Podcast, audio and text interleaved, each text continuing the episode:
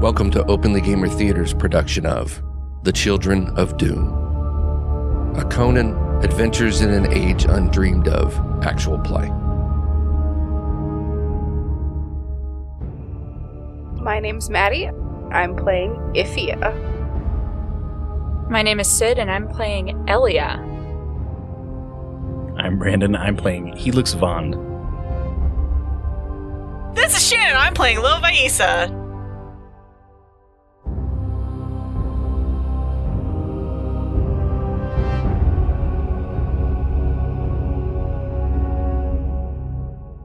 Be warned, the following material may not be suitable for all audiences.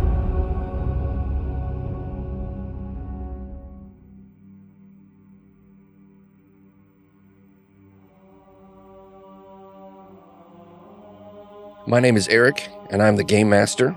To start, we are going to do a brief overview of the basic rules. This is because there are a couple players here that are not familiar with the Modiphius 2d20 system, and also for the benefit of those listening who may be unfamiliar with it. First things first, I'm going to dole out fortune points to everyone, and each person should have a number, usually between two and three fortune points. Uh, so we'll start with Maddie. Maddie, how many uh, fortune points? Uh, let me write down your character's name real quick. Say your character name again. Ifia. Ifia. Can I? Oh, have a that is- pencil? Uh, it is spelled the dumbest way. No, no, it's fine. I'm just going to spell it phonetically. Otherwise, I'm not going to be able to pronounce it. Okay, I just want to emphasize we came up with these names independently of each other. Sure. My name is Sure, Elia. twins. Elia. Well, We're being, from the same village. I'm gonna say Yeah. being from the same Well, village. That's not entirely. uncommon. Yeah. Well, I mean, it's it's also part of our deep lore is that we were born.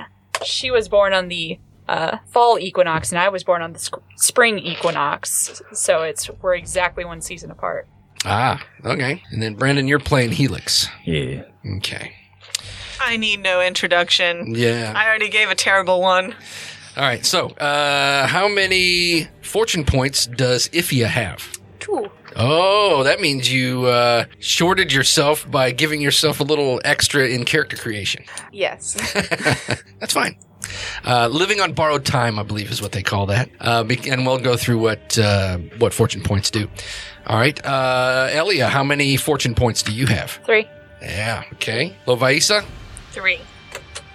Oh, jeez. There you go. They're peasant. there. I will give you your copper pieces. Three. All right, and Helix is three. Yeah. Okay. I get a number of doom points equal to the number of fortune points that have been doled out to the players. Yeah. So that's two and three. Three, three, three. three, Eleven. three. Yeah. Thank you. Math. How does that work? Three, six, nine, ten, eleven. All right, and those will be my doom parts.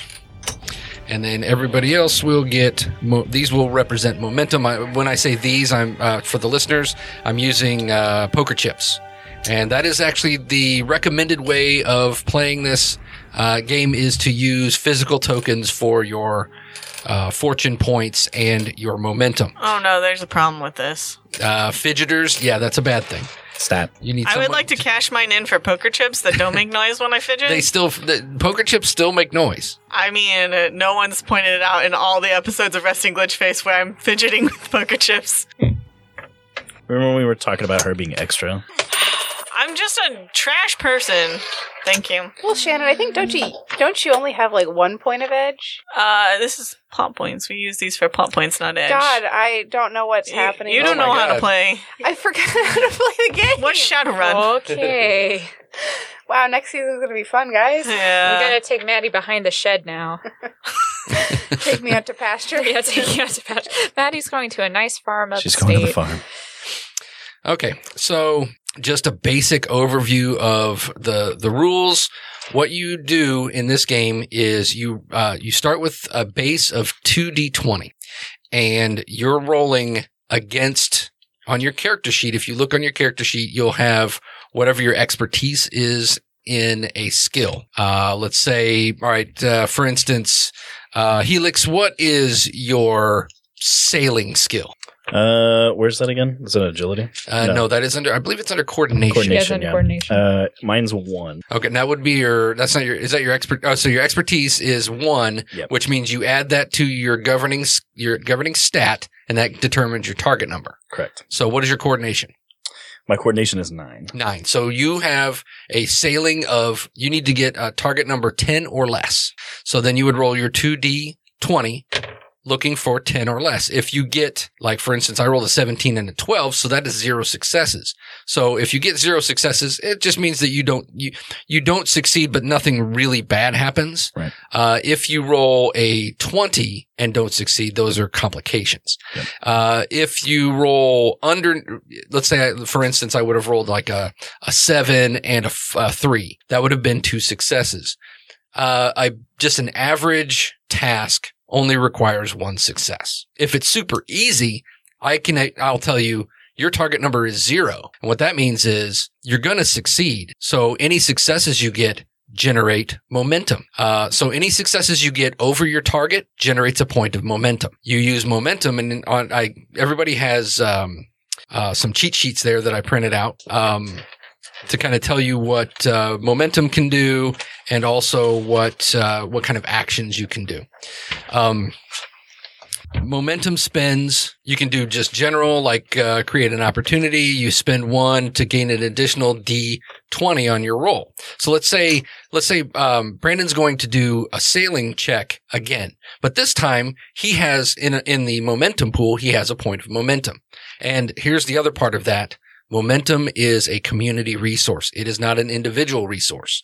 So it all goes in the middle of the table and everybody can use it on their turn. Um, you can add a, for every point of momentum, you can add a d20 to your pool and then you're getting a better chance of success. If you roll your, your skill check and you roll under the, uh, let's say it's, uh, Brandon's rolling his sailing and let's say we're rolling 3d20 and one of those turns up a one. Well, his focus in sailing is one. For every die result that is equal to or less than your focus counts as two successes. So you're higher skilled, um, and more focused shows that you've been really specializing in that particular skill. It means that you're going to succeed more than, you know, you're going to succeed and you're going to exceptionally succeed more often. And what that does is gen- just generates more momentum.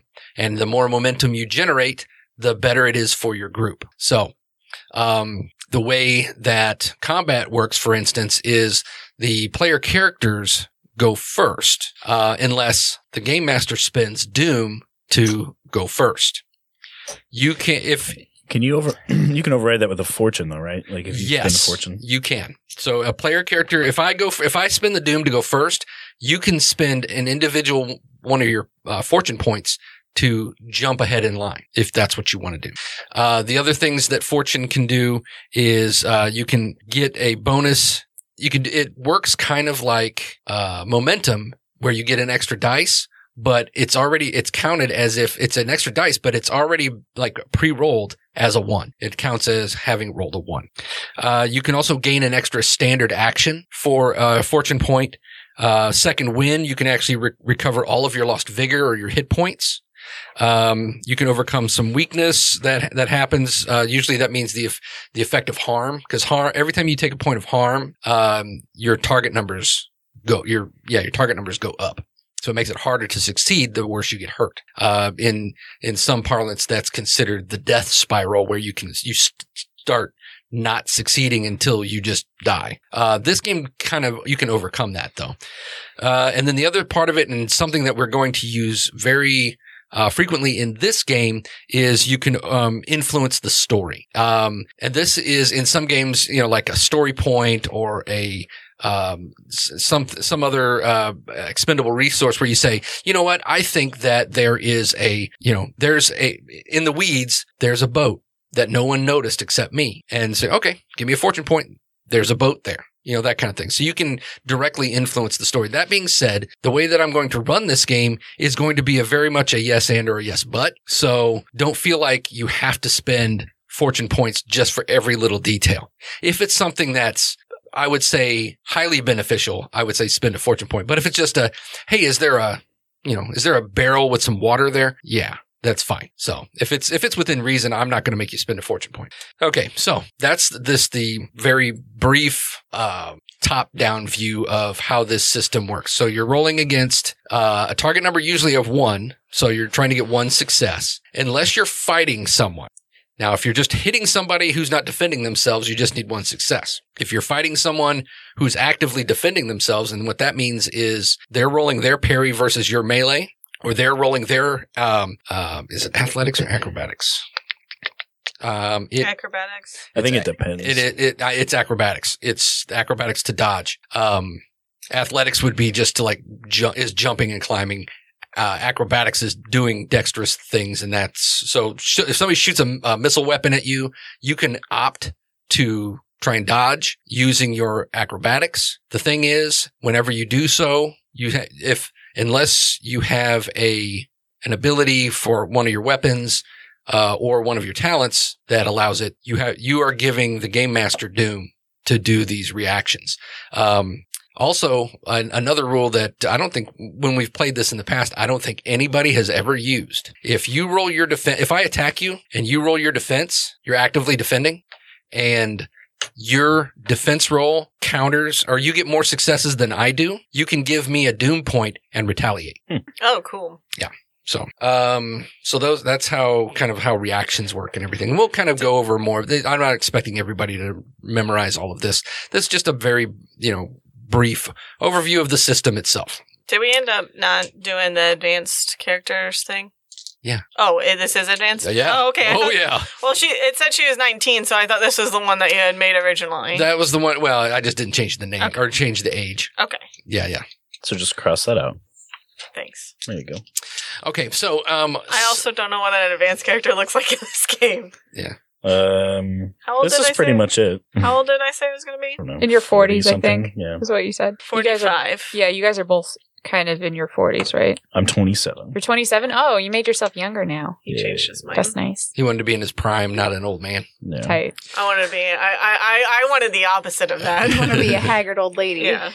Okay, so um, yeah, that's another thing that uh, if you listen to session zero or episode zero of this, uh, you know that they decided to have a little disparity in the, uh, if you want to use the uh, different game parlance, um, levels, level disparity uh, amongst the player characters, which is fine.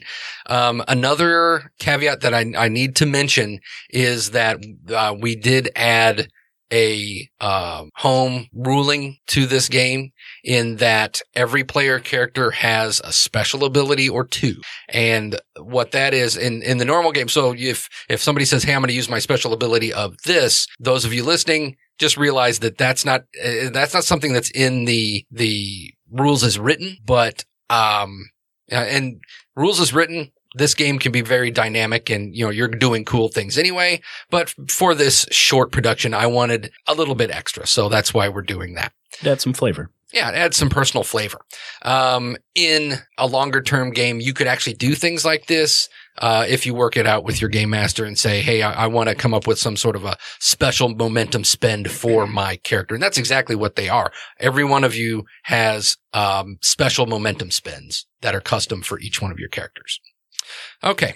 So that is, uh, the, that's all the beginning mumbo jumbo. Um, so the way I wanted to start this, and we kind of talked about this, is we're going to do uh, small vignettes of the characters before they get together, and it's all going to tie together. Um, but I, it, that way it gives a little bit of a, a background in the in like in character background. So what we're going to do is we're going to start with Ifia and Elia in the Brythunian village of Olgan Nazolba, uh, on the banks of the Yellow River. So people just call this, this town Olga. Uh, Nazolba is, um, an old Brythunian term for Yellow River. So it's the, on, the Yellow River. So Olgan on the Yellow River. So I'll leave it up to you guys. Uh, how big, uh, how big of a village is Olgan? Pretty sparse. Yeah, it's like a farming hamlet, I would say. So it's, you know, there's a few close together buildings and things like that, but a lot of people who technically live in the village actually live pretty far away. Okay. Um, like up to a couple of miles. Yeah, it's it's very much like um like you could you could walk you'd have to walk for a couple of miles to get to the heart of town to like trade with people. Yeah. Okay. All right. Um, is there some sort of like a centralized like meeting house or um, uh, town hall or like an inn or anything like that? Uh, I mean, I would say so, yeah. An inn. Yeah. I yeah. think sounds about right. Okay. Then we will call this in Zernas Roadhouse. Um, ran by a, uh, a rather gruff old, old man named, uh, Salvarin. Salvarin Zernas. Zernas is, of course, his last name. Um, he's a widower and he's kind of a father figure for, he's like the de facto mayor of the town, mostly just because he he's gruff, but he's one of those. It's like a, a just a prickly exterior where actually you've come to know him as uh, kind of you know. It's like it's all talk. He's really just he's he's really just kind of a fatherly figure. He just you know, damn you kids, that kind of thing. Um, you know, when you're always underfoot and things like that. But the way that uh, we're going to start this is that um, Elia, who do you live with? Um, I think I live with my aunt. Okay, Um, and I don't really have much of a family other than that. okay, all right. And how old are you at this point? Uh, is it is this pre-separation? Uh, Pre-separation. What does that mean? like pre her going away. Oh yes. The, no, Yeah. no, no. This is post. She's coming back to town. Oh, she's coming back to town. In that case, uh, twenty-one. Okay. All right. Um, so you live with your, your aunt Alana. Mhm. And so how do you, do you work in town or what do you normally do? Uh, I tend herds. Okay. Um, and you know, I do when uh lambing season comes around, and you know when the slaughter season comes around, I do a lot of that. okay. Uh, just because I'm I'm big enough that I can lift a sheep kind of all by myself. Um, but then in the off season, she does things around town, just like things that you would need a strong person for. So, Okay. lifting kegs, maybe.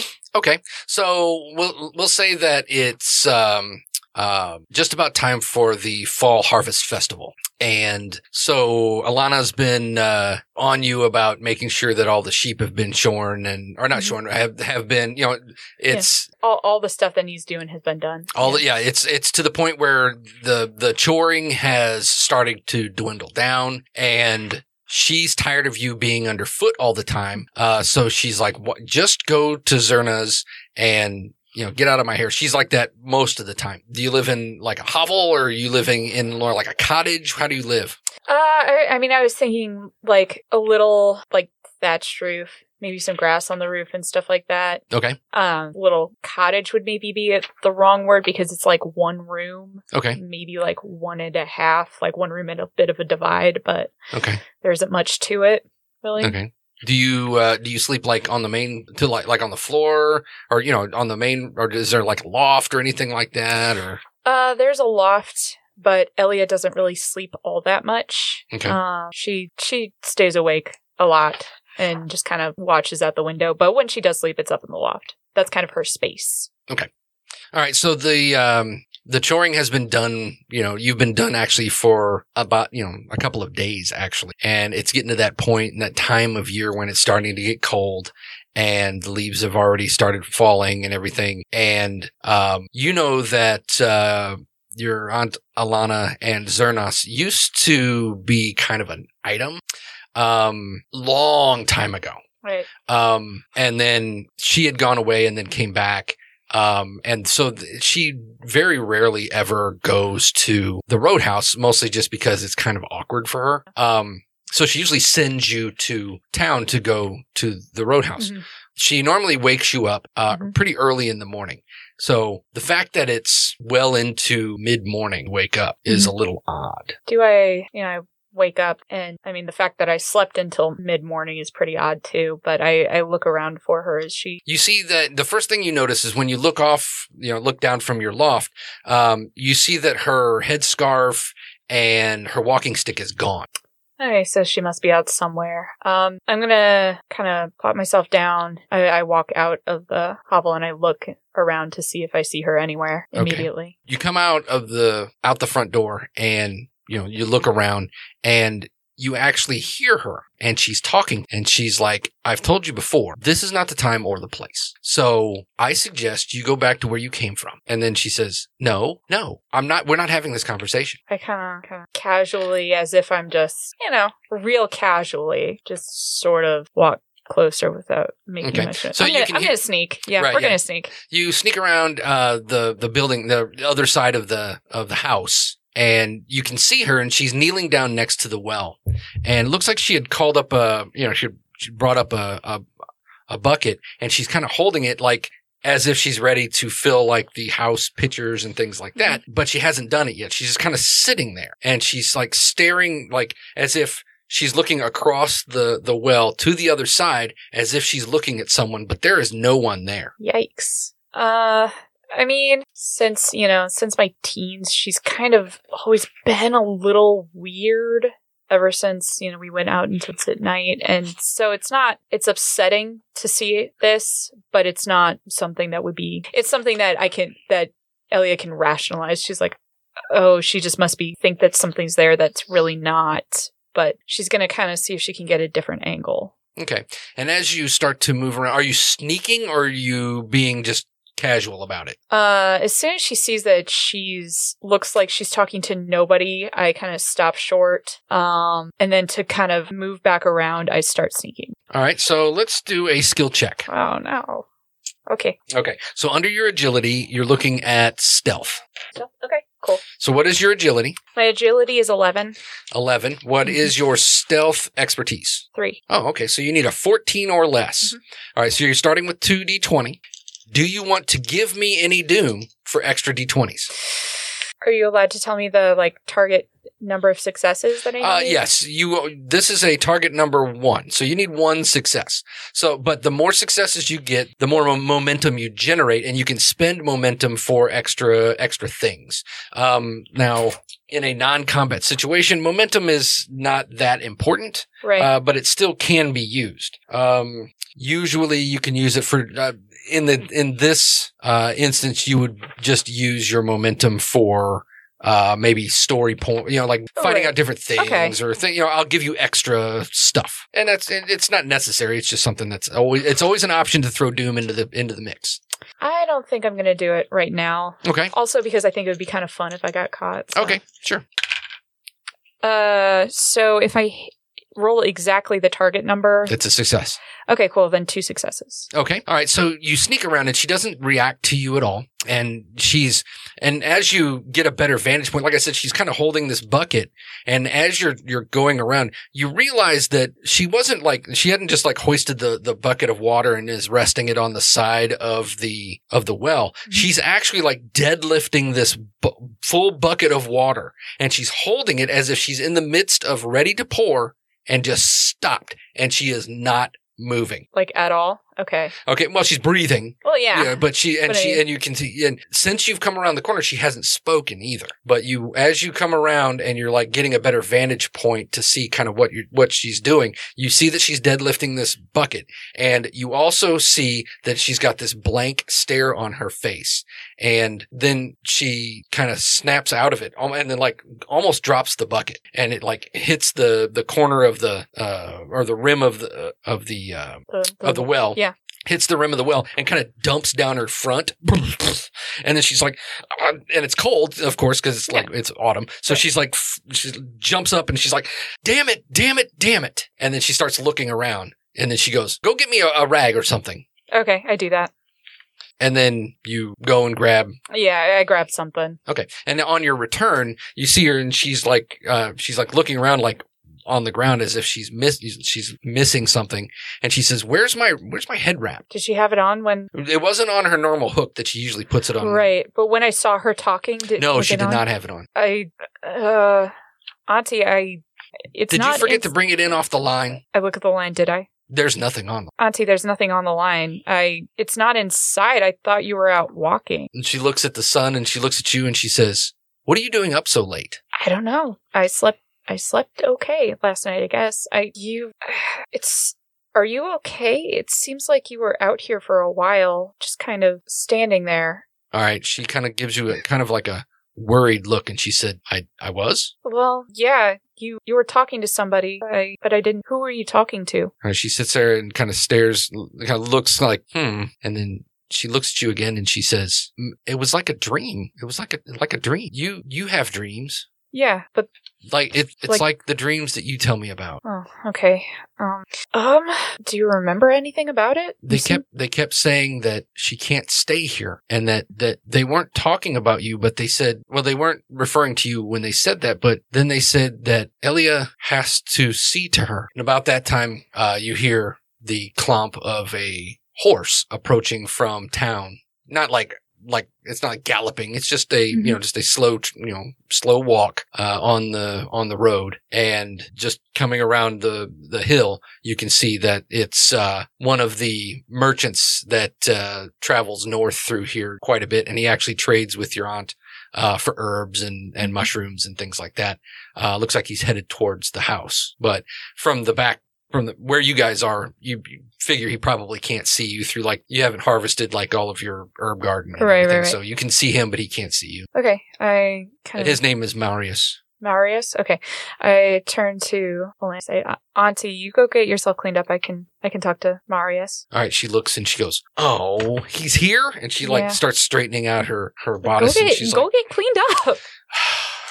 "Yeah," and she's like, "I can't believe I, I'm out here without my scarf on," and Marius comes. Do I have a headscarf? And you tell me, it's up to you. It's it's kind of an older tradition, and it's expected uh, once you reach a certain age. But your your aunt has not been very like strict about that. Oh no, I'm not. Uh, she's kind of a free spirit, so she doesn't uh, particularly care about that. Uh, of course, um, uh, Zernos gives her ten kinds of hell, and you every time you walk in. Aren't you a little bit old to be walking around with your hair flopping? Yeah. Yeah, that kind of thing. Um, and I mean it's and it most assuredly does not flap because she has it like tight braided Yeah, most of the doesn't time. But That- Zernos, doesn't. Zernos doesn't care. it doesn't matter. Um, It's like but you got it half done. It- it- you got it braided up, but yet you forget to cover it. that you don't. You're going halfway. Um, okay, so then in that case, I take the scarf scarf that I'm wearing because it's cold out, and I'm Mhm. just like, here, Oh. use this. Yeah, and she goes. It's not my color, but okay. He's gonna know it's not mine, but it's fine. It's fine. It's fine until I find mine. Um. So, but yeah, yeah. Just, just, uh, just tell him I'll be out in a minute. okay, yeah. And then I, I walk out from behind the herb garden. All right. And you see, uh, Marius is a. He's probably five or six years younger than your aunt. And he's got a rather uh, luxurious mustache, of course, that he keeps like uh, very nicely combed and oiled. Wow. Yes. Yeah, it was like, All right, and he sees you uh, walking around the corner, and he says, uh, it's, Marius says, uh, uh, "Oh, Elia, I didn't expect you to be home. I thought your aunt was only going to be here today. Oh, wow. Um, yeah, Make a, uh, I it's intuition. I will say, we'll say target number zero, as uh, his intention is probably. Let's see, it's um, insight. insight. Yes, make an insight roll. Oh, and also, did I generate a momentum when I did that stealth roll? Uh, Yes, I you did. So if you want to spend that momentum on an extra dice, you can. You you end up losing them fast. So if you don't Yeah. use them, you lose them. Yeah, sure, sure. Okay. I'll do that. So Oh my gosh, all successes. All three of them. nice. So you generate three momentum as you realize. Uh, I'll tell you what. If you want to spend any of those point for every uh, point of momentum you spend, I will give you a little extra information about Marius that you can infer based solely upon what's going on. Uh, I'll spend two. Okay. Two of them. So go ahead and give me two of those momentum back. Uh, l- the reason why the target number was zero was it's pretty obvious what he was expecting. Um, but what you infer with your extra momentum is that he's not totally into it. It's almost like he feels like this, he's got, it's like an obligation to him. And he's actually relieved that you're home. Oof. That's terrible. Oh no. oh. Jesus. Eric, I wish I hadn't spent that momentum. This is absolutely devastating. This is cursed knowledge. Oh my god. I go, um, I, yeah, I'm here. Um, it's good to see you. She's inside. He goes, "Oh, it's fine. If she's busy, it's it's it's completely okay." I mean, this is the worst thing ever. Yeah, oh God. That's pretty brutal. oh my God. Press F to pay respects. um, I say, um, she's getting changed really quick. Um, but I mean, if you have other things that you need to do, I'm sure that I can just pass on your regrets. He's, he kind of perks up for a moment until he hears uh, both of you hear Alana's voice. Marius, is that you? He's like, you see him kind of sag a little bit. oh no! Yeah, I like I look at him and kind of walk a little closer and say, "Do you need me to stick around, or should I go?" He says, uh, "Oh no, thank you, but no. Um, a bet's a bet."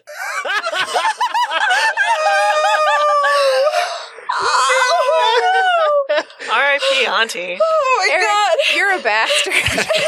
We should be taking pictures of the reactions. This is fucking worst. Oh my god. Um. All right, she and so then Alana's like, uh, "Marius, uh, just just one minute, just one minute." I look at him and I say, "Does she know it was a bet?" Yeah, she won the bet. that's fine then. okay, that's fine then. If you were trying to pull one over on her, then All right, he, he, I would He's like, talking to. "What kind of a Sure. what kind of a cad do you think I am?" a lovable cad, obviously. He, point, he points at you and he says, "Word of wisdom, young lady: never, ever bet against your aunt in a game of darts." I don't. you could have asked me. I would have told you not to. Well, thank you for the late information. Okay. So, and then he kind of steps off. The, he like you know uh, gets off of his horse and he wraps the uh, the reins around the the pole that you guys set up for for Yeah. visitors' horses, and uh, he says, uh, "I'm surprised. I'm honestly surprised you're home." Looks like I'm not going to be home for long. So, Well, he says, "Well, especially with uh, your friend in town." Who? Oh, what is her name? Um, she was asking about you. She was at the inn. Uh, uh, Ifya. and I make that exact face, just the like For the listeners, what, what exactly was that face? Huh. Yeah. Surprise Pikachu, but fried. Okay. Yeah. He, so you give him this that look, and he he's kind of lost in his own uh, worries at this point. Uh, so he just he's just kind of like dreading the house as he's looking at it. Um, and then uh, he's like, uh, "Yeah. Um, I'll tell you what." Um, then he kind of sits there for a minute, and he kind of sn- like stiff upper lip, and then he goes, "You can take May here if you want to take her to town, and just make sure you uh, make sure you get her a bag of oats. She deserves it." Oh, absolutely. I, I raise my voice and I say, Auntie, I'm going to town. I'll be back at sunset. Get a bag of turnips. Okay. Okay. Bye. Goodbye. And I, Uh, Marius is like he like he has a uh he has like a slouchy cap on and he just kind of gives you a little tip of the cap and he Mm-hmm. goes, Um, yeah, I'll see you soon. do you want me to send a rescue team in if you don't return by noon? That might be advisable. Okay. I'll keep an eye on the time then. All right, he go and he kind of looks at the sun and he goes, Oh, if only it was noon. And he just kind of walks into the house. Okay.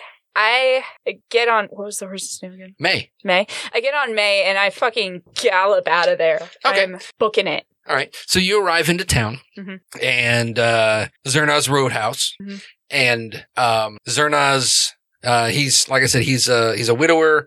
Uh his son actually was um is roughly was roughly your age. Mhm. Um he joined a, uh mercenary company some time back and and, and recently uh Zernas got word that his son is dead. Um and so that's kind of a sore point of contention for him and he is not his usual jovial self. Right. So when you see him, uh, as you come up and you tie your horse to the hitching post and, uh, you see him outside and he's smoking his pipe, he gives you a wide grin. And that's, that's not been his demeanor since, since, uh, his son, the news of his son's passing. And he says, uh, I was wondering when you'd come back here. As a matter of fact, I thought you'd be here, uh, way earlier than now. You look like you just woke up. Um, yeah, late morning. And, And he just shakes his head and he says, uh, I understand Marius was on He's, and he kind of looks over at the, hor- at the horse and he looks back at you and he goes, ah, say no more. yeah, there's, there's a, a, a sock hanging in front of the door. I am banished to the tavern for the rest of the day until All right. He kind of, he kind of sits there for a moment. He looks at you and he says, answer me this. Has your aunt harvested her brown root yet? no. Okay. Then you're not in for as long of a night as you thought you were going to be.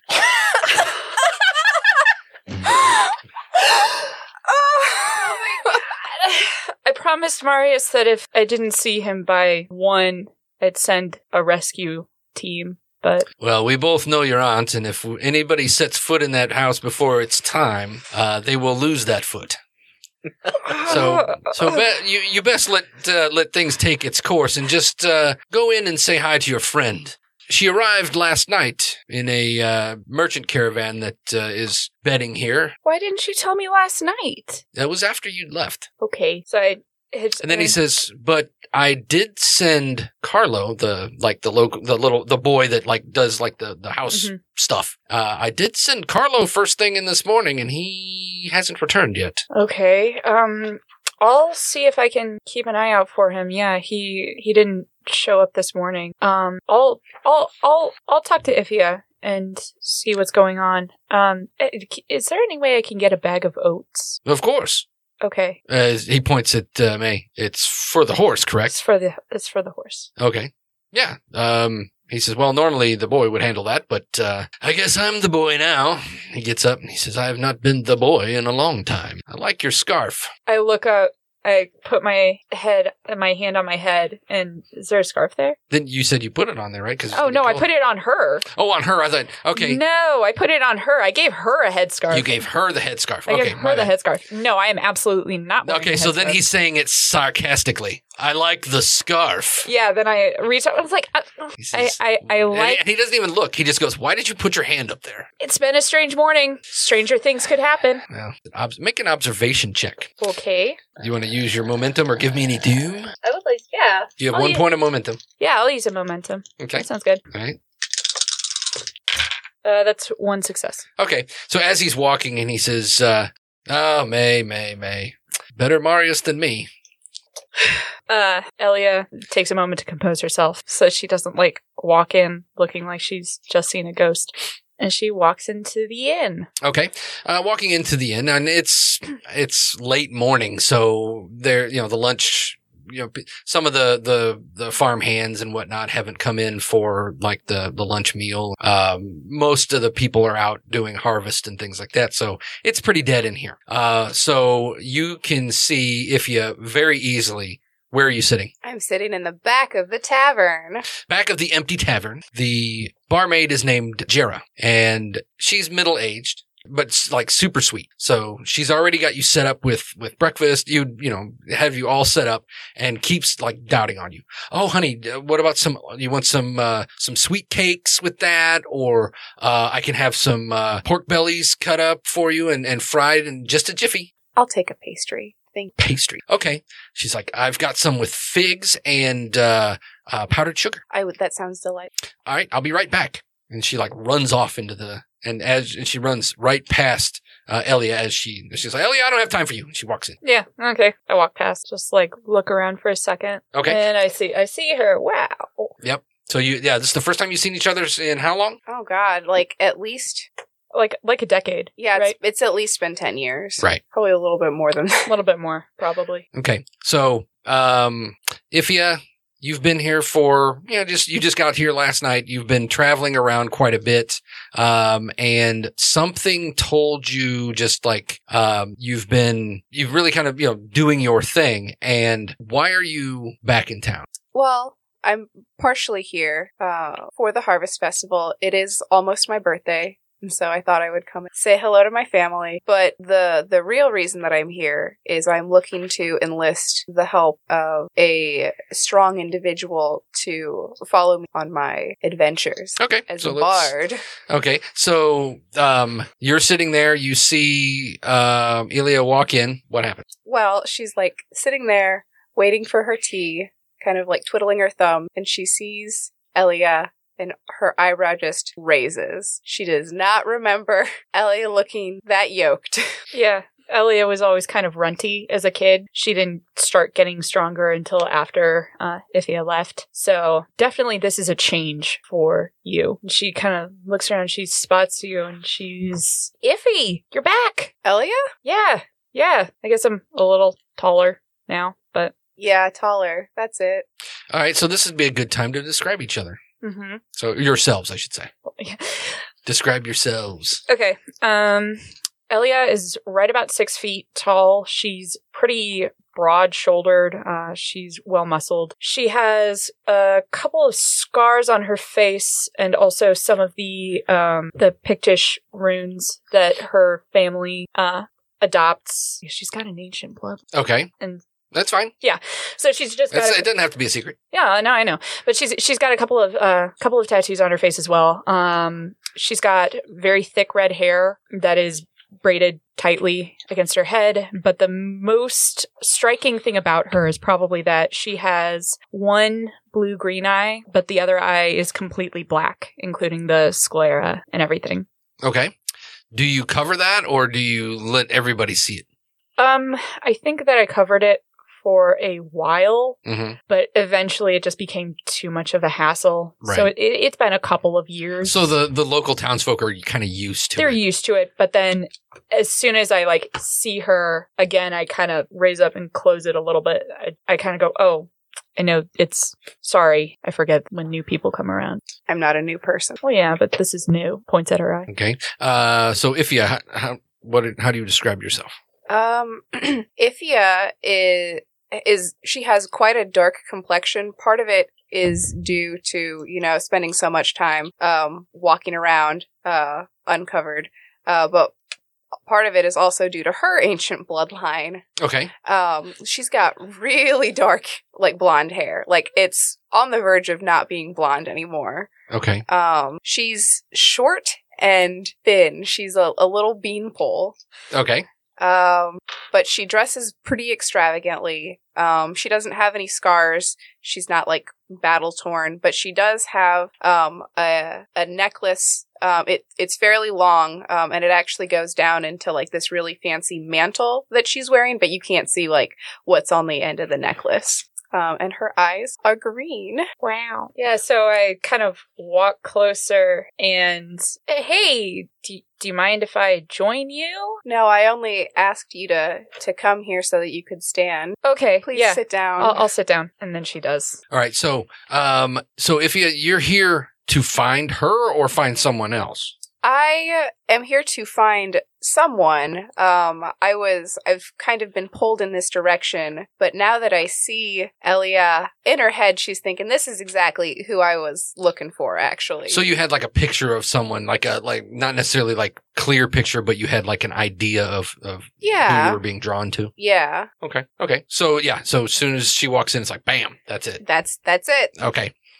Um, Jera comes walking back in and uh, sets your tea down, and she says, "Your pastry will be done in uh, just a few moments. Um, I had the, the first batch was uh, a little dry, so I'm actually baking up another one. Oh, thank you. You're too kind. Oh, it's my pleasure. We don't get uh, fancy visitors that often." And she kind of like looks over at uh, Ellie and kind of turns her nose up a little bit and kind of walks out. wow.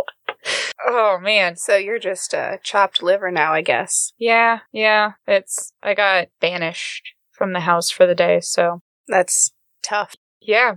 Um how how are you? How's the school thing going? Oh, I haven't been receiving tutoring for quite some time, but things are going well. Um, I just travel looking for stories, you know. Well, traveling sure did make you a fancy talker. I suppose you could say that, yeah. Um, what are you doing in town? Oh, I'm here for the, the Harvest Festival. Oh yeah, Um, your birthday's coming up. That's I- right. Yeah, it's just around the corner. Um, I was also looking for somebody to potentially accompany. Um, barding, as it turns out, is a dangerous line of work.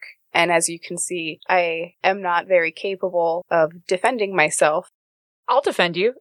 I I mean, I can come with. That's incredibly forward. I there I'm joking. there's well, it's it's more than that. I was it's so strange to see you in here. I I was thinking about you not last week for the first time in a while and you showed up. Interesting. When you when you were thinking about me, did you imagine our our meeting would be so clandestine? No, I just I don't know. I just it was like a picture in my head. I saw you in here in the tavern, but I couldn't really see anything about you, but I knew it was you. That is incredibly interesting. Does this happen to you often? So the door opens up and the stable boy walks in Hmm. and uh, he walks right up to you, Ilya, and hands you three pieces of silver. Carlo, what what happened? Oh, um, well, I got sidetracked on my way to your place. So when I finally got there, um, there was some stuff going on. Oh no! And Carlo, Carlo is a kid in that he's like 12. Um, but he works and lives at a roadside inn. He's seen it all. Yeah. So he's just like, there's some stuff going on in your house. And so, you know, but Zernas would have my hide if I didn't do what I was supposed to do. So I knocked on the door. Oh, Carlos, no. No, indeed. Um, so anyway, the reason I'm here and the reason I just gave you some money is your aunt's words were, here, give this to Ifya. Now we have to start all over. And with the message of get a room. Oh, oh God. Okay. Oh, and I have to get turnips too. Uh, but I'll worry about that later, I guess. Anyway, hey, looks like the rest of my day just cleared up. Amazing. Carlo looks at Ifya and says, uh, uh, who are you? My name's Ifia. Mm, that's a, I have an aunt Ifya. Do you? Well, we call her Aunt Iffy, but uh, That her is- full name is Ifya. That is a little iffy, isn't it? Mm, um, I really hate that you guys worked that in. You bitch. I can't believe this. Huh, I haven't seen you around. well, I left this village probably before you were born. Mm, he's uh, he kind of like leans up against the the table and he's like, uh, "So what's your pleasure?" You need to be this tall to ride this horse. All right, he goes, "Oh, everybody's got jokes," It- and he goes, "And that's not exactly what I was talking about, but hey, okay, fine." Elias sits up. like, I- Elias I was- sits up straighter to show that she's very tall. Yeah, and he looks at you and he says, "I know what you drink." And he just walks over and he's like, like pulls on the tap, gives himself a, an ale, and he pours one for you. He sets it down in front of you. Yeah. He's like, uh, "The least you could do is buy me a drink, right?" I give him. After what I seen, I give him whatever, h- however much. a I've, drink I'm is. scarred for life now. This is a smooth 12 year old. I twelve-year-old. 12 year old. Like I said, he's seen it all. this personality stat must be through the Oh roof. my god. Everyone in this town has an ancient bloodline. That's right. It's in the water. Right. Everyone in this group has an agent. Besides Yep. Brandon. Yep.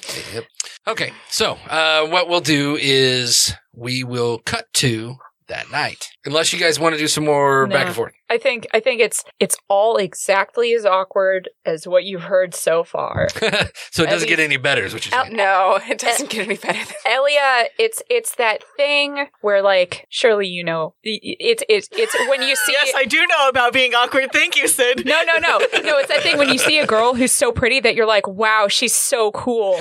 I can't possibly deal with this at all. Never in my life have I been able to deal with this. Oh, so you listen to Rest and Glitch Face? yeah, it's that. Elia's just absolutely starstruck and she doesn't know how to deal with herself. We'll cut to that night. The both of you. You're not staying in the same room, obviously, but you're, you're relatively close because. Unless Oh, no, we're not saying the same. No. Can't do it not um, yet. But you are on the second floor and facing the front of the inn. Um, your rooms have windows facing the front of the inn. Um, so that night when you hear raised voices and it wakes you up because it, it's that late Right. and somebody, you know, just unintelligible at one point. I mean, you're asleep. You know what the hell was being said. Yeah. Um, but it wakes you it up. It was that. Exactly. It, was exactly that. yeah.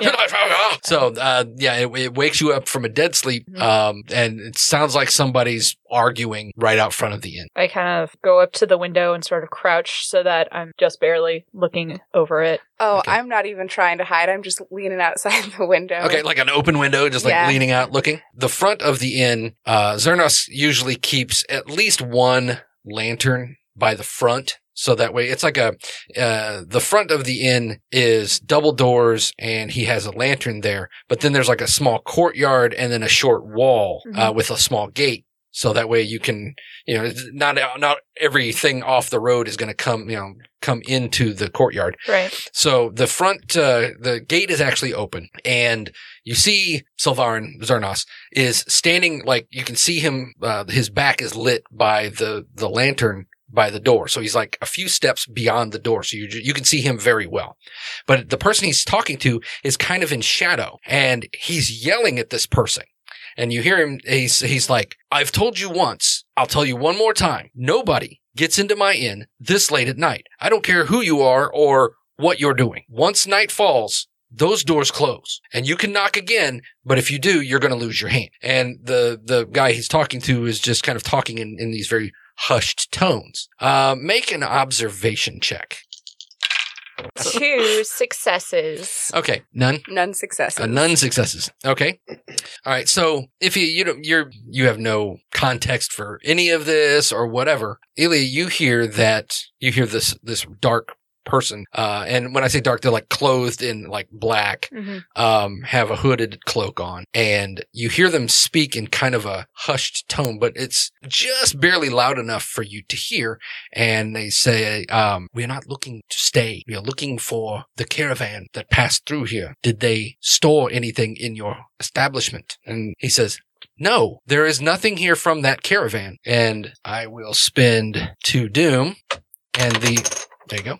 And the robed figure kind of shifts their weight and now you can kind of see them and you can, uh, you can both see them. You're obviously looking at the same thing, but Ilya, you get the best vantage because they're almost completely blocked by Zernas from Maddie. You, you can just see that they're talking to somebody, but they take a little bit of a step to the side, just a little bit. So you can see like their shoulder, um, and you can see a gloved hand. Sid, what you see is the person takes a small step and their face comes into the lantern light and they're wearing a featureless black mask and they look right up at Maddie's window. Okay, I uh probably don't have my battle axe with me because why the fuck would I? But I do have my Seax. Um, it's my other weapon, and I grab it and I immediately like try to quietly do this, but I immediately get out of my room and I go to Ifia's room and I knock a little bit. This strange person is talking to the innkeeper. You, they shift their weight a little bit and now all of a sudden there's a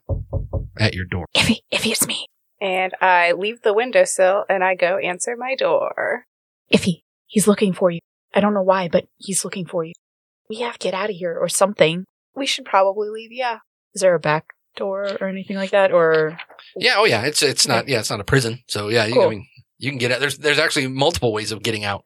Okay, um, are any of them near May the horse? The stable, you, there's a back door that would lead, you could go out like the kitchen door and head towards the stable. That's pretty easy. Okay, cool. Uh, I didn't really bring anything because I was expecting to spend the night, so Right. I, I'm pretty much wearing everything I have. And I say, "Get your stuff. We're going." I have a horse. I already have everything I need. Okay. All right. So, um, are you going out together or are you going out separately? I might be going out separately because I might be doing a thing. Okay, cool. I'll I'll go get the horse ready. Okay. So as you go and you're, are you sneaking or are you running? Are you like not caring about, uh, Oh, I mean- stealth? I'm being mindful of Right. the hour, but I'm not sneaking per se because Okay. they're not looking for me. Right. You're right. Yeah. So, okay. So you're, you're not, you're not like being like if, so like if you fail a stealth roll, Mhm. it's obvious that you are trying to sneak. But Yeah. if you're just walking, yeah, I mean, I'm you just- can pass it off as I'm just Yeah. going to the bathroom. yeah, I'm going just out to check on my walking. horse. Yeah. Did, did she get momentum earlier for having two successes on the observation roll? oh, I do. Uh, yes, you got one momentum. Thank you for, uh, and for fair play. Yay! Nice. Um, what happens is you go out, you're headed towards the horse to get it ready because obviously it's not ready for travel. It's Mm-mm. ready for an, oh, it's overnight. So you got to, you would It's have to saddle it and all that stuff. Yeah. You would have to, you would have to prep the horse anyway. Mhm. So as you step out and you're like walking towards the stable, there's a man standing by the stable and he's rather large. And in the moonlight, you can see that, uh, he's wearing like a bascinet, which is a, you know, which is like a steel helmet and he's wearing chainmail and he has a, a massive broadsword at his side. As you come like walking towards him, he kind of perks up a little bit and looks and then kind of looks at you for a moment and then kind of looks behind you and then just kind of he just steps aside as as you're walking because he was standing like in front of the the stable door but he just kind of steps aside as if to let you go by but he is no you've never seen this guy before I give him a weird look. Um, in that case, I go. I pet the horse a couple of times as if to be like, that's why I'm here. okay I'm not just turning around because I saw you. okay So I go, I pet the horse a couple of times and then I turn around and I go back in.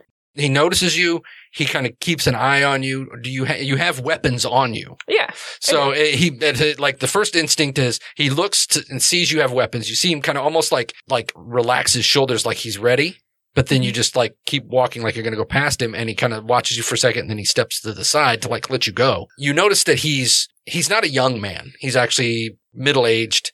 Looks like somebody had like at one point smashed his lips. So he has like scars on his lips and stuff to the point where he can't even close his mouth effectively because the scar tissue of his lips won't allow him to uh, completely seal his lips closed. So he just kind of gives you this weird sneer.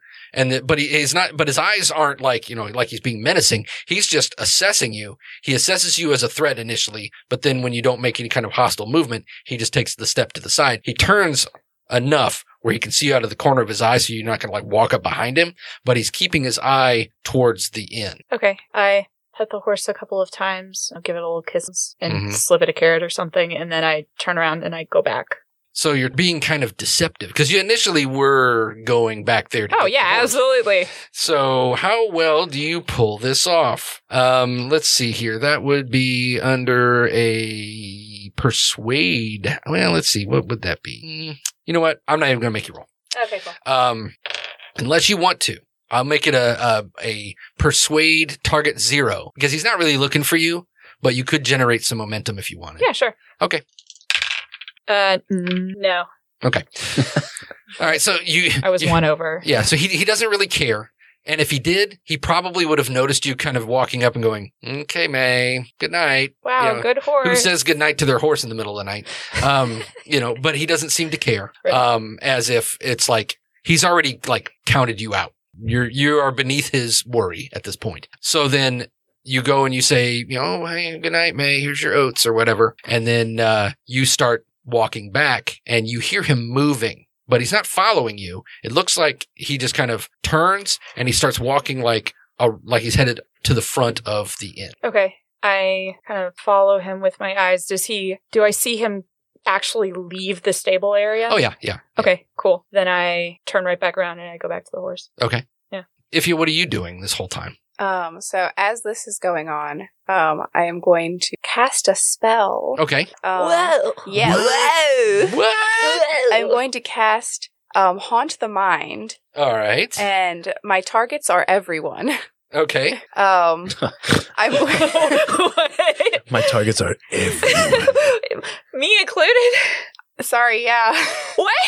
It technically, I I can say like who who succeeds and who fails, but like I don't know where she is right now, so I'm trying to fool every person. Yeah, murder them all. no, haunt the mind is not a murder spell. Uh, All spells a- are murder spells. Yeah, I mean, you just guys using are them right. That's true. This does specifically have a murder ability to it, but that is not See? what I'm doing right now. Fucking up. Yep. Please Okay. don't kill me in the prologue. I'm not. nobody is dying here, so I I am haunting the mind. Now in Conan, the sorcery is this is not like Dungeons and Dragons or Savage Worlds or things like that where spells come fast and easy. A lot of times with magic in this, sorcery comes at a price. So Yeah, okay, it there's does. haunt the mind. Okay. Um, so it costs uh one resolve. Yes. Okay, so go ahead. You spent your resolve point. Uh, resolve is your mental hit points. Um, okay, so what are we? Haunt the mind. What are we doing? I am. Uh, I would also like to spend a momentum on this. Okay. Um, I'm going to create a convincing illusion of myself running out of one of the exits towards, I don't know, it's a farming town, so probably like headed down into like one of the crop fields. Okay. But you did, you remember that I told you I was going out the stable. Yes, so I'm not, not- that one. No, I'm not doing that one. I'm going to do, uh, if there are multiple exits, I'm going to pick not the stable exit. Okay. So what this is is what they call a struggle. Yes. Um, and what that means is it's a it's an opposed roll. yeah. All right. So you spent your point of momentum to get an extra d20. I'm going to spend a doom to give this NPC an extra d20. You are now out of momentum points, but you can always spend doom or give me doom for extra dice. It's a, it sounds worse than it really is because the bread and butter of this game system is the flow of momentum and doom. Mhm. because th- that's just the way things you want extra dice as much as possible because it's going to generate momentum the more momentum the more successes the more your group succeeds yeah. Can you spend it after the fact? no you may not But you can spend a fortune after the fact. yes you may So I will go. I guess I'll go ahead and give you a point of doom one point of doom okay for another d20 for another d20. okay so you're rolling f- 4d20 against my 3d20 Yes. You're rolling against your sorcery skill, Yes. and I'm rolling against the NPC's discipline. The wording of the spell says, on casting the spell, you engage in a struggle with any you wish to baffle. The target of this spell must resist a challenging discipline test. The way this works is you're rolling your sorcery skill. Your difficulty is average, which is one success. yeah. So you need everything over one Is- is is generated uh, is is going against the verses. Yeah. I need to get a minimum of two successes before I even can even start counting extra successes. Right. So, all right. So let's uh, roll and sa- say what you got. I'm pretty confident in this. Oof, wow. Yeah, actually, three successes. nice. This NPC actually got three successes also, but rolled a 20. So, and that is a complication.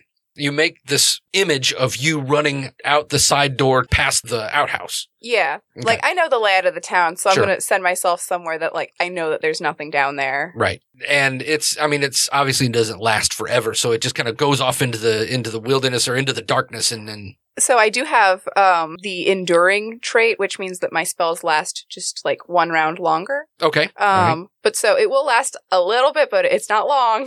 Right. And uh, with Haunt the Mind, it says the duration in combat is one round. Uh, out of combat, it's one scene per momentum. So you ended up generating how many momentum? I would have generated two momentum. Two. So legitimately, that image could last you two scenes Damn. if you wanted it walking around with you or doing other things. But for the purpose of this, Yeah. uh, are you hiding as you do this? Or you Yeah, no, leaving? What I'm like doing? I'm like crouched Okay. under the I get cuz I don't I don't know how much like fine motor control I have over this thing. Mhm. Um so I'm like keeping an eye on it before I like try to dip out the back. Okay, so what you see is you know the image was cast and it you know took off running and you see this figure in black react to it. And you didn't make it just that person. That's not the way this works. Uh so Zerna sees it too and he turns and you you hear him say oh no. And then this dark figure turns looks in the direction of where your image is running and then like takes a step and then you see this big person come around the corner and you hear the the mail jingling and then you hear the man in black say she went that way And now I head towards the back door. you head towards the back door um and that's uh where you meet with Elia, who by this time, do I have my do, do I have the horse riding? yes Should I roll Yes. a handle, animal handling for this, or can I just do it? uh what are you trying to do Oh, I'm, I'm just trying to get the horse ready and like oh no keep you don't need quiet to roll. and no no no like that. You- yeah it's fine. Okay, cool. Yeah, it's not a it's not a uh, a, an unruly horse so yeah it's yeah, uh, it's a pretty placid horse. Right So yeah, I get it out, and then I'm like, okay, come on, go Okay. behind me. Do you need help getting on the horse? I can get on the horse. I don't know, man. And then I get on the horse, and I kind of say, okay, And I just I get on the horse. So as you're riding off, something catches your eye because it's the freshly harvested fields and everything. The moon is out, and as you're riding off, you see motion in the field. At first, it, it looks like there's like a like some animals, you know, maybe a deer or something is like Mhm. crossing into this field. But then, as you're like riding away, you can see that they're men. They pass relatively close to you enough where you can see them pretty clearly in the night. They're headed towards the inn and it's cold out. They are dressed in loincloths, metal masks with head scarves, and they're snorting and they're running like animals towards the inn. And there are a lot of them. Keep going. Ugh, okay. And I kind of pour one out for my homies. As you're riding off, you hear the sounds of like baying, almost like wolves coming from these people. And you hear a very deep resonant voice that makes you turn around and look. And you can see that there's actually one of them is standing upright and he's walking in as the rest of these savage men are just like pouring into the inn. And you hear him say, find the gem.